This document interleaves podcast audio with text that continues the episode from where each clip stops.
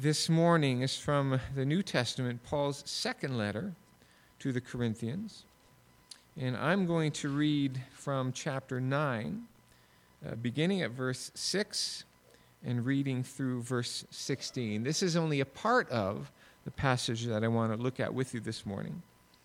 But here's some of it 2 Corinthians chapter 9 and verse 6 through 15. Hear the word of the Lord. Remember this whoever sows sparingly will also reap sparingly, and whoever sows generously will also reap generously. Each man should give what he has decided in his heart to give, not reluctantly or under compulsion, for God loves a cheerful giver. And God is able to make all grace abound to you, so that in all things, at all times, having all that you need, you will abound in every good work as it is written He has scattered abroad his gifts to the poor, his righteousness endures forever.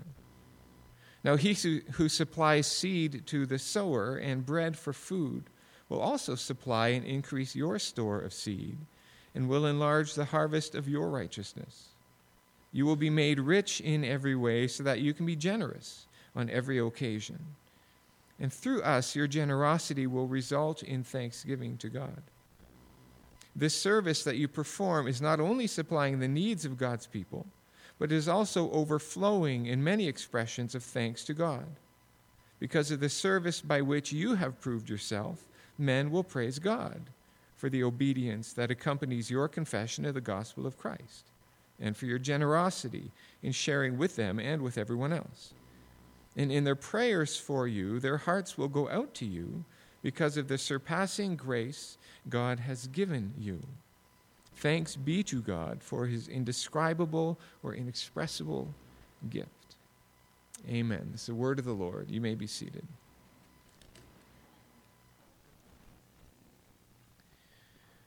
This morning, I would like to talk with you about money, and specifically about what we have come to call the offering. You know that in our church, as in most churches, there is a point in the service where ushers will pass the offering plate and money is put into it. Why do we do that? It's been about 10 years since I have taught on this subject. Um, I've talked about money several times when it has come up in a text as we've worked through a text Malachi, Luke, Acts, etc. But it's been a long time since we've looked specifically at church giving. There have been years here when uh, our church budget has had a shortfall because of a change in giving patterns. And it might be tempted to teach on giving at such a time, but I've resisted doing that because it might be perceived that the sermon is a commercial to make you give so that we can shore up our budget but I don't want to do that. Um, Christian giving is under the broader heading of stewardship. It's part of both the individual's spiritual growth and also of the church's life. But we don't want to perceive a talk on giving as saving the budget or this is about the church. Money is a touchy subject generally.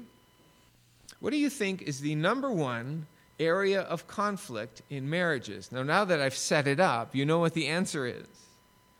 It's not how they communicate, it's not the physical relationship, it's not even the in laws, it's not differences in how you load the dishwasher or squeeze your toothpaste. It is money. The number one source of conflict in marriages in our culture is money. I know of a long standing dispute in, between two men in a church I used to be a part of. They were related by marriage, but they were estranged for over a decade, and maybe still are, for all I know. Over what? Over a money issue between them. Money we consider a private thing. I'm willing to bet that you don't know the income of anyone else in the church, except mine, because you vote on it every year. Now, I'm not saying that we should know or are obligated to share our income with one another. I'm just pointing out that we don't usually share that information. We have conversations about many things, but some things are private, and we consider money to be one of those things. For some people, money is tied to their perceptions of the church. The church just wants my money. And people might feel obligated or guilted into giving a little money when the offering plate comes by, uh, whether you're in your own church or if you're a guest in the church or you're visiting someone else's church, you might just feel like you have to give. And so the pairing up of church and money conjures up all kinds of emotions and thoughts for us. So I'd like to say some things to you this morning about what the Bible says about giving. And some of these things might surprise you. They did surprise me. And I'll be forthright with you. I am not preaching in order to get you to give more, but I am hoping that many of you will give more, not for the church's sake, but for your own sake. So you hear about why in a minute. I want to begin in the Old Testament. And there we see the practice of what was called tithing. Tithe just means 10%. Tithing was a common practice in the ancient world. Biblically, we see it in the life of Abraham, who gave to the priest king Melchizedek 10% of the spoils of a battle that Abraham had fought and won. Abraham's grandson Jacob promised to God 10% of everything that God would bless him with. Several centuries later, when God, through Moses, gave the formal law, to Jacob's descendants, the Israelites, God only then made tithing a requirement and put some structure around it. God commanded the people to give a tithe of their produce and of their flocks. Deuteronomy chapter 14 is one of the major passages in the Old Testament, and I'd like to share that with you. This is what God told his people. He said, You shall, command, you shall tithe all the yield of your seed that comes from the field year by year. And before the Lord your God, in the place that he will choose to make his name dwell there, you shall eat the tithe of your grain, of your wine, and of your oil, and of the firstborn of your herd and flock, that you may learn to fear the Lord your God always. And if the way is too long for you, so that you are not able to carry the tithe, when the Lord your God blesses you, because a place is too far from you, which the Lord your God chooses to set his name there, then you shall turn it into money, bind up the money in your hand, and go to the place that the Lord your God chooses, and spend the money for whatever you desire oxen or sheep or wine or strong drink, whatever your appetite craves. And you shall eat there before the Lord your God and rejoice, you and your household. Now, when I read that this week, some things immediately stood out to me, some interesting things to notice. First, that part of the tithe was for the person himself. He and his household were to eat a meal from their own tithe. It was not simply given, was not simply dropped into the plate. They got to eat from it. And if the tabernacle and later the temple were some distance away, no problem.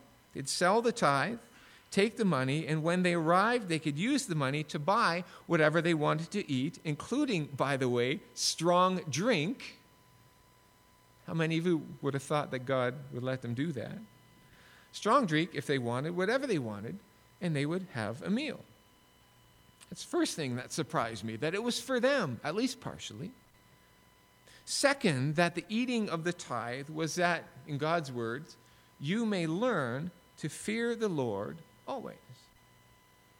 Now, fearing God in this context means revering Him, giving unqualified allegiance to Him, and eating from their own tithe became for them an act of worship. It would somehow contribute to their awe and their adoration of God. And by eating this meal, they would be reminded that God alone was the owner of all things and that everything that they had had come to them via the hand of God.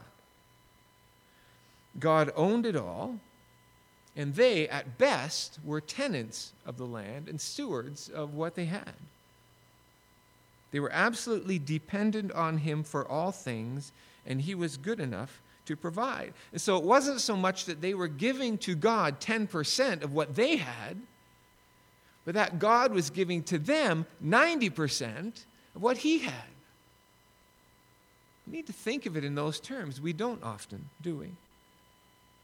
So, using part of the tithe to give themselves a meal, and doing so as an act of worship. And then, thirdly, lest we think that this was purely an act of duty or obligation, this important sentence is also included. And you shall there before the Lord rejoice, you and your household. This was not a sense of grudging obligation but it was a joyful thing to be able to give and to share in what they had given. Now, you can't, of course, mandate joy. Joy, by its very nature, must just arise from a person.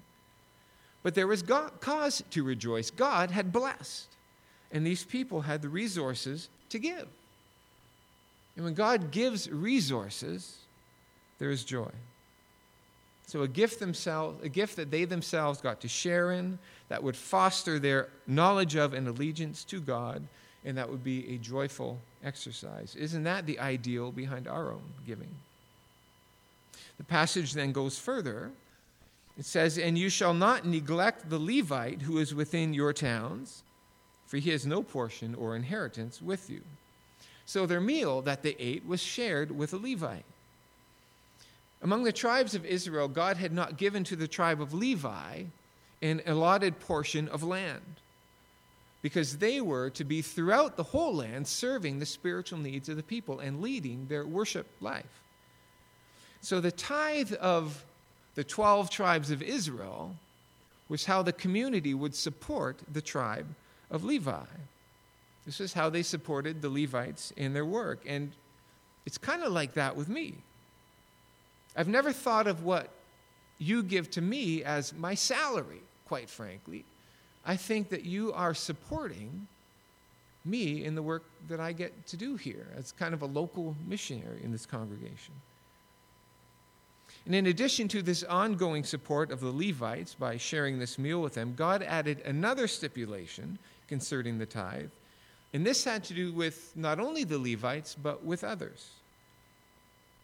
At the end of every three years, God goes on to say, you shall bring out all the tithe of your produce in the same year and lay it up within your town. So have a storehouse for your tithe. And the Levite, because he has no portion or inheritance with you, and the sojourner or foreigner, the fatherless and the widow who are within your towns shall come and eat and be filled, that the Lord your God may bless you in all the work your hands, uh, work of your hands that you do. So for two years, people would bring their tithe to the place of worship, share the meal, and, and worship the Lord in that way. But on the third year, the tithe was designated for the Levites and those who otherwise had no provision. And by mandating the tithe in this way, God placed the responsibility for the care of those who needed care square on the shoulders of those whom he had blessed with the resources that they had. The tithe became the Israelites' social program. So that was the essence of Old Testament tithing. It was a command, but not a burdensome one. It was a win win for everybody. The worshiper joyfully sharing in his own gift, the spiritual ministers supported, and the underprivileged cared for. That was that was tithing according to the law in the Old Testament. So imagine in our own churches in our day, generous Christians whose giving is a joyful act of worship that fosters a reverence for God and sees the needs of people met. Wouldn't that be wonderful? And so in the New Testament, then, we see the practice of giving in a specifically Christian context. Not a people of God based on nationality, but a people of God centered around the person of Jesus Christ. And what do we see when we look at the New Testament? Uh, three passages, two of which I'll visit very quickly, and then the one that we have read this morning. First, in the book of Acts, we see this description of the early church, the first generation of Christ followers. And we read Now the full number of those who believed were of one heart and soul. And no one said that any of the things that belonged to him was his own, but they had everything in common. And with great power, the apostles were giving their testimony to the resurrection of the Lord Jesus, and great grace was upon them all. There was not a needy person among them, for as many as were owners of lands or houses sold them and brought the proceeds of what was sold and laid it at the apostles' feet, and it was distributed to anyone as they had need. Thus, Joseph, who was also called by the apostles Barnabas, which means son of encouragement, a Levite, now Levites are giving, a Levite, a native of Cyprus, sold a field that belonged to him and brought the money and laid it at the apostles' feet. Spontaneous, voluntary giving that meets the needs among them of those who have need. Okay, no need to say more about this. It's a description of Christian giving that's self evident. Generosity was one of the marks of what it meant to be a follower of Jesus Christ. The second biblical text is 1 Timothy chapter 6, where the Apostle Paul is instructing Pastor Timothy what to remind the rich Christians among them in Ephesus, incidentally. Paul says, As for the rich in this present age, charge them not to be haughty, nor to set their hopes on the uncertainty of riches, but on God, who richly provides us with everything to enjoy. They are to do good, to be rich in good works, to be generous and ready to share, thus storing up treasure for themselves as a good foundation for the future, so that they may take hold of what is truly life. Now, who is this text for? It's for the rich. And who is that?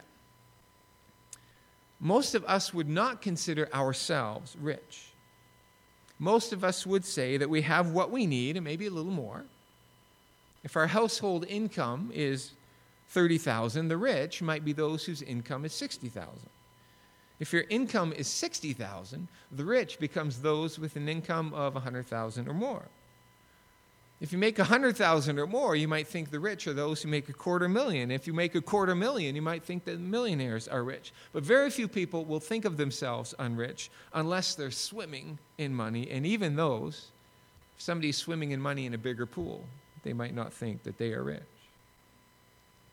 A recent study in the United States concerning taxes paid according to income showed that a majority of people, get this, with an income of 250,000 or more, thought of themselves as middle class. Here's some global stats for you. Um, though purchasing power varies greatly throughout the world, more than half of the world lives on $2 per day or less, or about $700 a year. Now, with income across the world adjusted to be on par with the US dollar, Canada is second in the world for income, wages. More than half of Canadian households have an annual income of, sorry, less than half, just less than half of Canadian households have an income of $23,000 or less.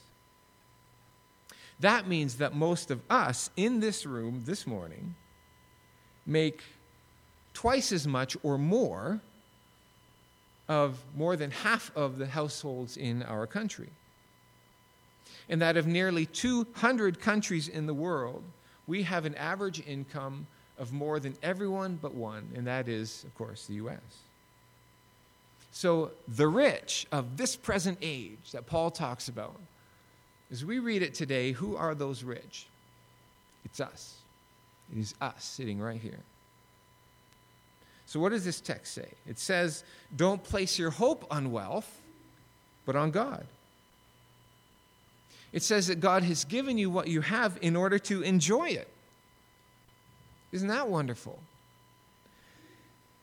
It says to be generous, to be ready to share, Rich people are to be generous. I am to be generous. And now we turn to our passage today from 2 Corinthians. Uh, again, I read from 2 Corinthians chapter 9, but the passage really begins in chapter 8. And here's the context there is a great need among the Christians in Jerusalem and Judea. And the Macedonian church, a thousand miles away, is also poor and lacking resources. And Paul has already told the Macedonians that the Corinthians would give generously. And the Macedonians plead with Paul that they also be able to give, and that for them to be able to give would be doing them a favor. And so now, Paul, in this letter to the Corinthians, is telling them to make sure that they live up to his boast that they would be generous, because if they don't, Paul and the Corinthians would be embarrassed. So I'll read this passage in its entirety, and we'll just notice some things along the way. So 2 Corinthians chapter 8 and verse 1. He says, We want you to know, brothers, Corinthians, about the grace of God that has been given among the churches in Macedonia.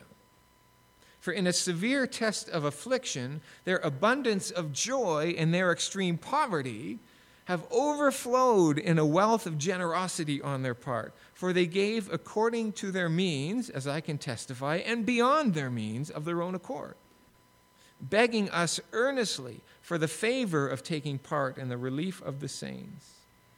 And this, not as we expected, but they gave themselves first to the Lord, then, by the will of God, to us.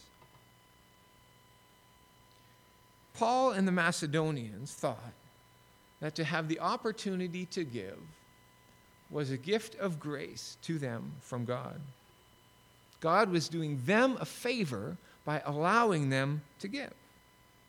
And even in severe affliction and poverty, the joy of the Macedonians just overflowed and expressed itself in giving.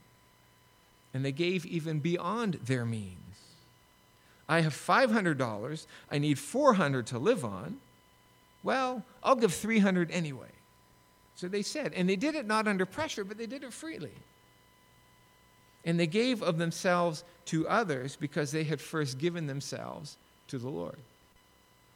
Sam Houston was an American soldier and statesman in the 1800s. He was instrumental in bringing Texas into the Union of States. The city of Houston is named for him. And the great grandfather of former President Lyndon Johnson led Sam Houston to faith in Jesus. And afterward, Sam Houston offered to pay half of the salary of the local minister. And somebody asked him why, and his response was this When I was baptized, my pocketbook was baptized too. Spontaneous, generous giving is part of what happens to those who are, have given their allegiance to Jesus Christ. And Paul goes on. Accordingly, we urged Titus, who is going to go and collect the gift that was being uh, that the Corinthians were to give, and then Titus would help deliver it to Jerusalem. So we urged Titus that as he had started, so he should complete among you this act of grace. But as you excel in everything, in faith, in speech, in knowledge, in all earnestness, and in our love for you, see that you excel in this act of grace also. I say this not as a command, but to prove by the earnestness of others that your love also is genuine. For you know the grace of our Lord Jesus Christ, that though he was rich, yet for your sake he became poor, so that you by his poverty might become rich. And in this matter, I give my judgment. This benefits you, who a year ago started not only to do this work, but also to desire to do it. So now finish doing it as well, so that your readiness in desiring it may be matched by your completing it out of what you have. Now, it's crucial to notice here that this is not a command. Paul makes a point of saying that. In the Old Testament, it was a command. It was mandated with certain parameters about it, about how it was to be used, but it was a command. Give 10%. That's law. But after Jesus, giving is no longer a command, but giving just happens anyway. And here's why it happens because we are struck by the fact that Jesus set aside his glory to become born to a, to a poor family to live an itinerant life with no possessions. And as he died, what possessions he did have, literally the clothes off his back, was divvied up between those who had killed him. And Paul says, Your generosity overflows out of your love because you know what Jesus did. And he did it so that you yourselves could gain a treasure a treasure untold life, forgiveness, eternity, reconciliation with God. See, an awareness of the gospel leads necessarily to a concern for the needs of others, which leads necessarily to a generous giving. It just happens. And what's more, Paul says it benefits you to give. Now, for if the readiness is there, he goes on, it is acceptable according to what a person has, not according to what he, what he does not have. For I do not mean that others should be eased and you burdened, but that as a matter of fairness, your abundance at the present time should supply their needs, so that their abundance may supply your need, that there may be fairness. As it is written, whoever gathered much had nothing left over, whoever gathered, whoever gathered little had no lack. So the point is not to be so generous that you end up being burdened yourself. I think that unless one is specifically instructed by God to give everything away, it is foolish to give so much away that you can't eat or have a place to live. Because then you just need others now to give to you. And yet, sacrificial giving is good. And sacrificial giving expresses several things. It expresses that we know it all belongs to God anyway. It expresses a trust in God to meet all of our need. It expresses a resolution that greed will not have a hold on our lives. Generosity kills greed. Again, Paul goes on.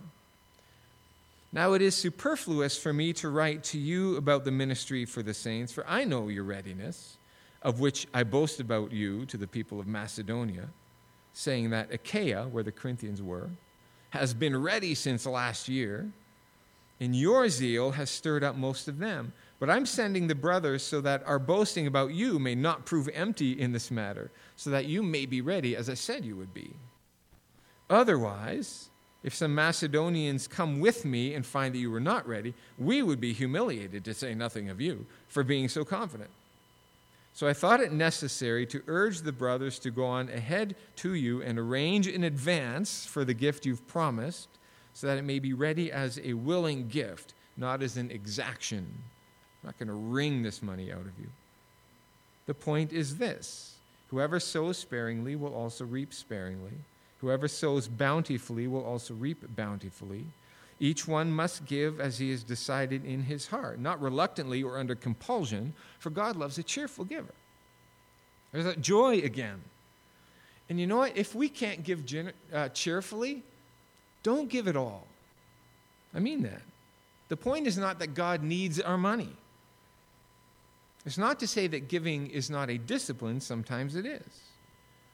But we build that discipline into our lives precisely because we know it matters that it is good and we want to give. So the discipline, while intentional, is not grudging, it's still joyful, it's still cheerful. And God is able to make all grace abound to you, so that having all sufficiency in all things at all times, you may abound in every good work. As it is written, He has distributed freely, He has given to the poor, His righteousness endures forever. He who supplies seed to the sower and bread for food will supply and multiply your seed for sowing and increase the harvest of your righteousness. You will be enriched in every way, to be generous in every way, which through us will produce thanksgiving to God. Okay? When you give, you don't lose anything, you're enriched. For the ministry of this service is not only supplying the needs of the saints, but is also overflowing in many thanksgivings to God. By their approval of this service, they will glorify God because of your submission that comes from your confession of the gospel of Christ. and the generosity of your contribution for them and for all others, while they long for you and pray for you because of the surpassing grace of God upon you.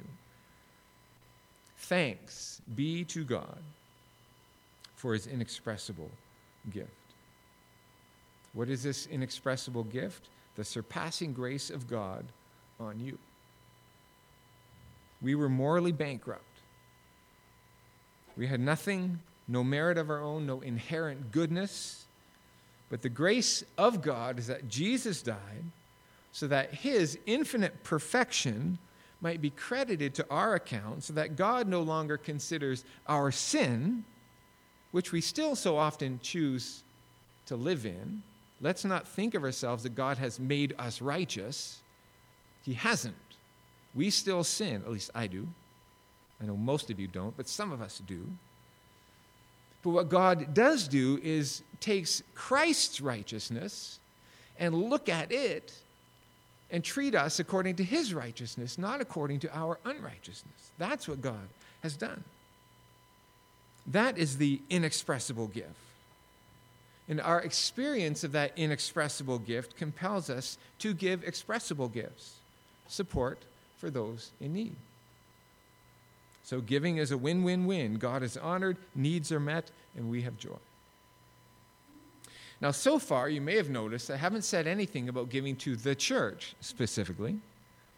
And nowhere does the New Testament directly mandate or speak of giving to your local church. What it does do is it describes, for example, the laying of gifts before the apostles' feet for the distribution of those among them who had need. It speaks of caring for the widows, particularly among those, uh, for those among the believers. And so we ask now again, why do we take an offering as part of our worship every week? Why not just have all of you give how much and wherever you decide in your heart to give? There are several reasons why we do that here. And first, there is the biblical precedent in both the Old and New Testaments that the gifts and the tithes brought to the respective places of worship and the responsibility for the use of those gifts given to one's spiritual leaders. Okay, that's, that's the context in which the Bible teaches and expresses, uh, describes giving. These gifts would be used to support the needs among the givers, but occasionally it would go to a significant need far away, which is what we read about this morning. On occasion, there would be a, a special act of sort of extra generous giving in order to meet a specific need elsewhere. And here as well, in this congregation, we sometimes take an extra offering for the sake of something beyond our walls that we specifically want to pay attention to. Last Thanksgiving, for example, we took an offering and we gave half of it to International Justice Mission, an organization committed to things like freeing slavery um, in the third world, for example. About a quarter of our budget every year goes also to missionaries, the homes, to relief workers, and those giving care to orphans. But most of our giving stays here. Why?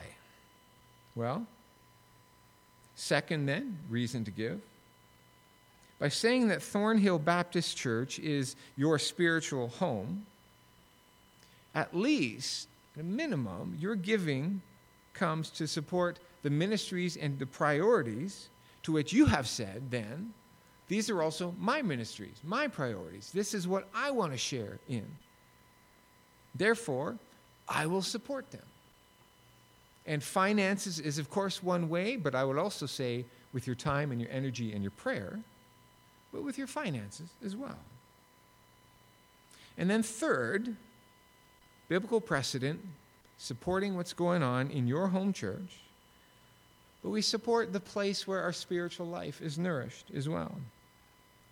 If this is a place where you worship, where you are taught, and where your spiritual community is, then this is logically where your giving would be directed. Nobody here would go to a Flames game and then send your ticket money to the Canucks, no matter how big a fan of the Canucks you are. Um, Kara's, this isn't in my manuscript, Kara's parents live in the Vancouver area. And uh, they had a friend there who had bought Canucks tickets, season tickets. And uh, one day he had left those on his dashboard, plain view, and had gone somewhere. When he came back to his car, he found that somebody had smashed the window and reached in and left two more seasons tickets on the dashboard. No, that didn't really happen.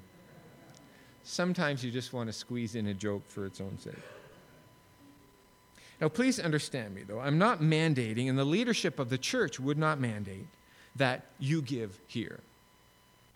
You decide where and how much to give. But we take an offering because it's logical that your giving would happen in your church home. And we want you to know this morning also that the church doesn't just want your money. Okay? You give it where you want. The money that we take in gets directed to what we think God is calling us to do. Okay? We don't make a big pile somewhere for us. So that's why we give. God's people have always given mandated in the Old Testament, but freely and cheerfully in the New. A tenth in the Old Testament, and sometimes beyond their means in the New. Grace is always more of an inspiration to give than law is.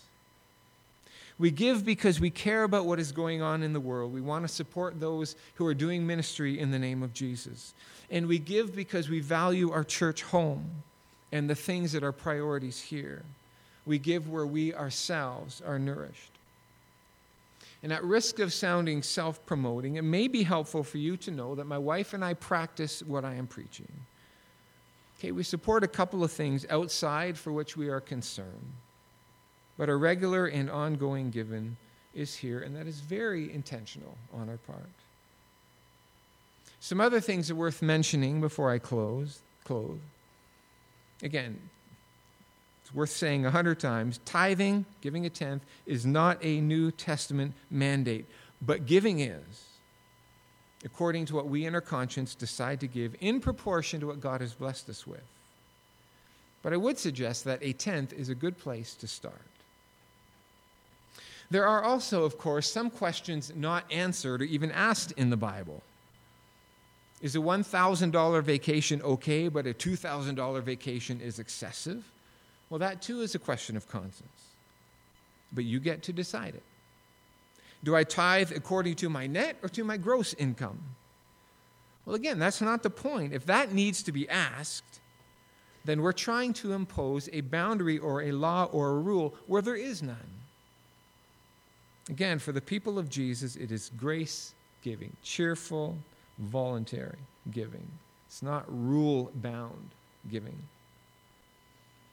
And nor is this question asked in Scripture, or even told us to ask it. The question Do I need this? Did I spend my money selfishly when I could have given more? You ask that, and you might create guilt where no guilt is necessary. I read a book written by the head of a missions agency where he implied, but pretty obviously, that all income except what you absolutely needed to survive should be given away.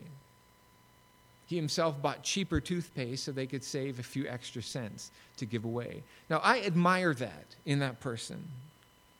But to, to sort of push or make feel guilty that we all need to do the very same thing, I don't think is healthy. Do I need this? Well, you know, we all have things that we don't need, and that is okay. A better question to ask is this where does my desire for this thing come from? Am I feeding an unhealthy desire by buying this thing? Do I have possessions or do possessions have me? That is an important question for us. The Bible doesn't, doesn't speak specifically of those things. They're not asked and answered. But they're important questions to either ask or not ask, as the case would be. So then, what do we do with all of this? In light of all that we've heard, what do we do? Um, there's a process of thinking about all this, and I'll give you four. They're simple, First is consider the gospel. Paul said outright that the inspiration for the Corinthians' giving was the simple knowledge that Jesus had come, gave away essentially everything in order to restore us to God.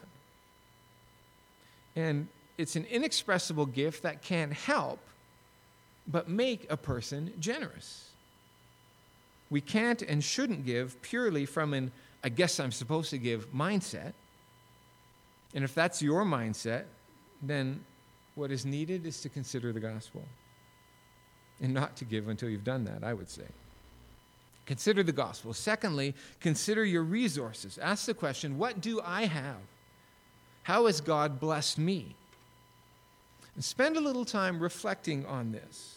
But it's a, it's a pretty simple question to find an answer to. What has God given me? Third, then consider your actual giving. Again, not a hard question. You could probably answer it in the next 10 seconds. How much do I give? To whom do I give it and how much? And then, fourth, having the gospel in mind and awareness of what you have and what you are giving or not giving, act accordingly. And you know what that would be. Okay? It's entirely up to you. You get to decide in good conscience. It's that simple. Knowing what you know, Jesus came, this is what you have, this is what I'm giving, what do I do now? Four simple questions. That's the response to this biblical idea of giving.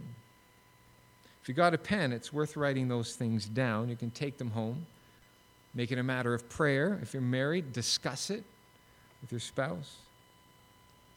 But Christianity and spiritual growth in our relationship with God is not merely a matter of emotion or of our internal posture.